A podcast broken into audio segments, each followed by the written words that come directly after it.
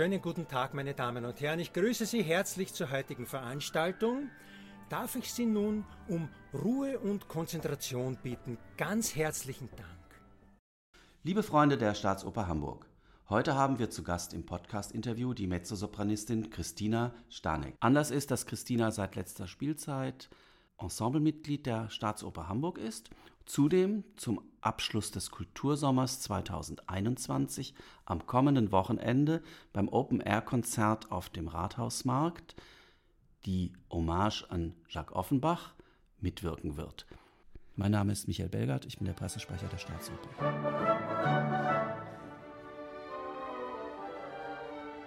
Liebe Christina, herzlich willkommen. Zunächst Danke. Einmal, du siehst erholt aus.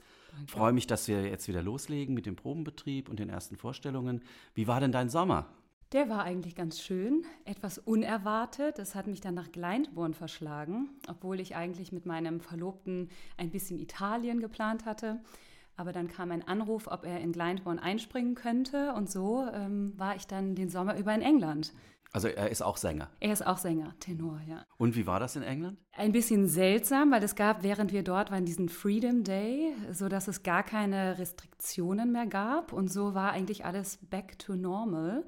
Da musste ich mich immer erst etwas dran gewöhnen. Also kaum jemand hat noch Maske getragen.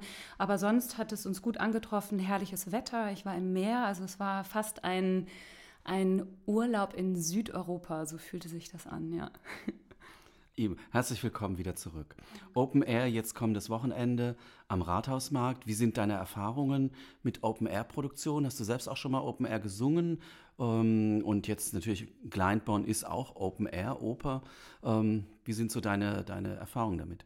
Ja, Glyndebourne ist tatsächlich ja im Opernhaus. Nur die, die, das Publikum ist dann ja in der Pause im, im Freien, im Picknicken. Open Air habe ich ein paar Mal gemacht. Es ist immer die Schwierigkeit, dass einem keine Fliegen in den Mund fliegen oder Mücken. Das ist so das Einzige, was ich schwierig finde.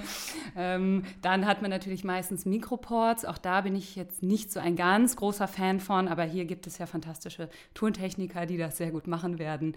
Und das sind so meine Schwierigkeiten. Aber sonst ist es natürlich ganz großartig, weil man so viel mehr Menschen erreichen kann, als in einem geschlossenen Raum. Und das ist schön, gerade jetzt in dieser Zeit. Das stimmt.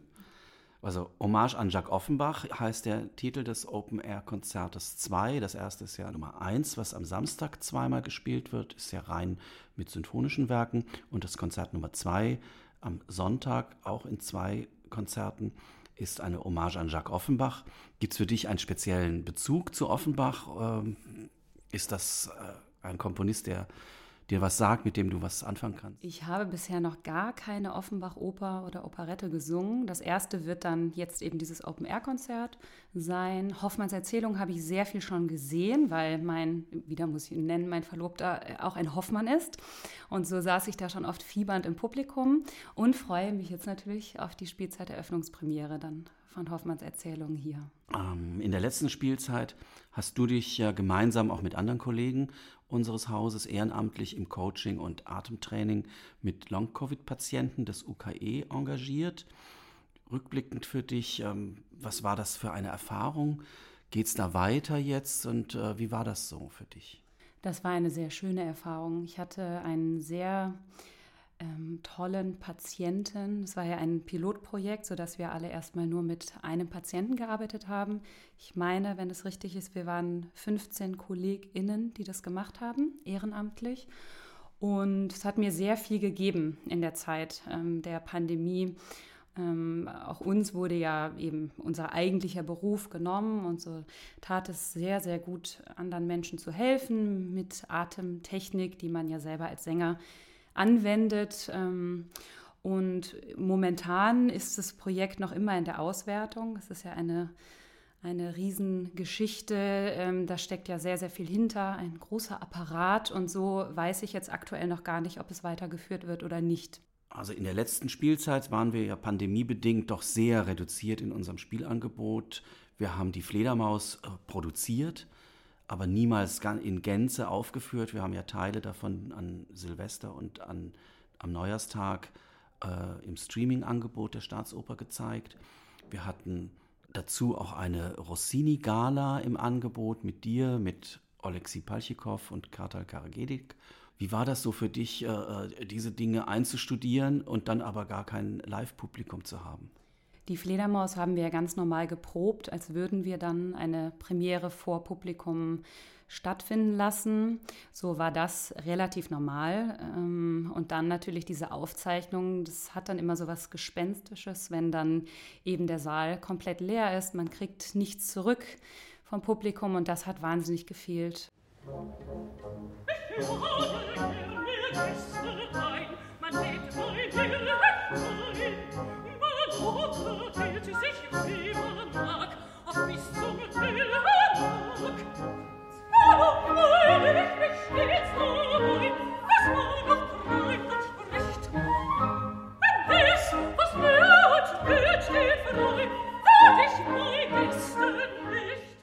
Genauso war es eigentlich bei der Rossini-Gala. Auch das war ja vor komplett leerem Haus. Es war toll, etwas zu machen, aber es war sehr seltsam. Das muss ich nicht noch einmal haben.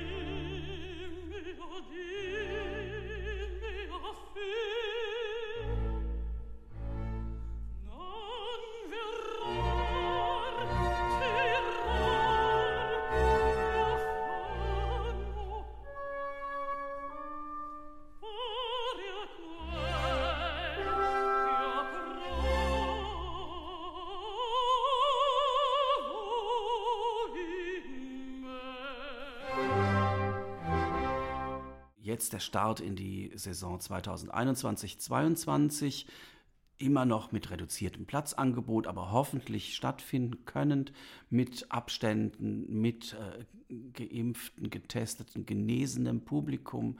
Und äh, auf was dürfen wir uns freuen in der jetzt startenden Saison? Wo bist du besetzt? Was sind so die Dinge, die du in Hamburg machen wirst? Ich persönlich freue mich am meisten auf Olga in Eugen Onegin und Suzuki in Madame Butterfly.